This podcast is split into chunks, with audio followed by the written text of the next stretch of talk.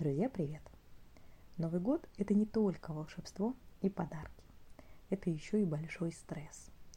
Если вместе со списком предновогодних дел пухнет и голова, этот выпуск для вас.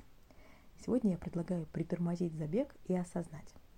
Мы не участвуем в конкурсе на самый бурный праздник – 31 декабря не последний значимый шанс в жизни, чтобы стремиться прожить его так, чтобы потом можно было весь год вспоминать. А еще мы незаметно попадаем в капкан маркетинговых уловок.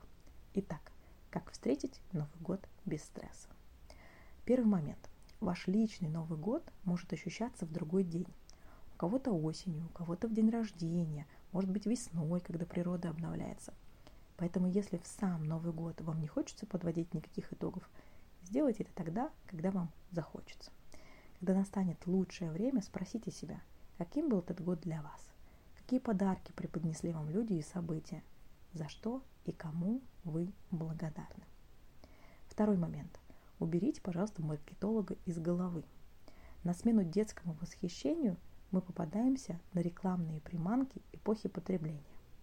Размениваем радость новогоднего настроения на скидки, акции, гонку и перфекционизм.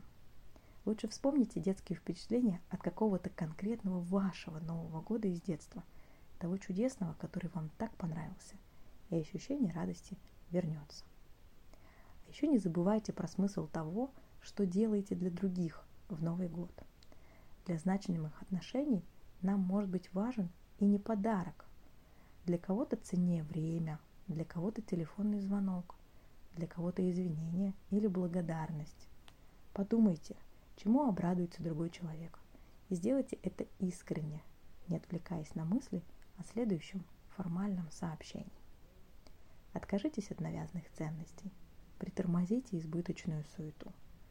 Выйдите на улицу и просто вдохните и выдохните свежий зимний воздух.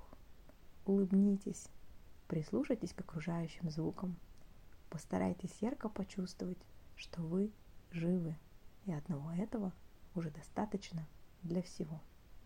И тогда праздник войдет к вам сам, потому что вы оставили для радости место и силу. Очередь за вами теперь, друзья.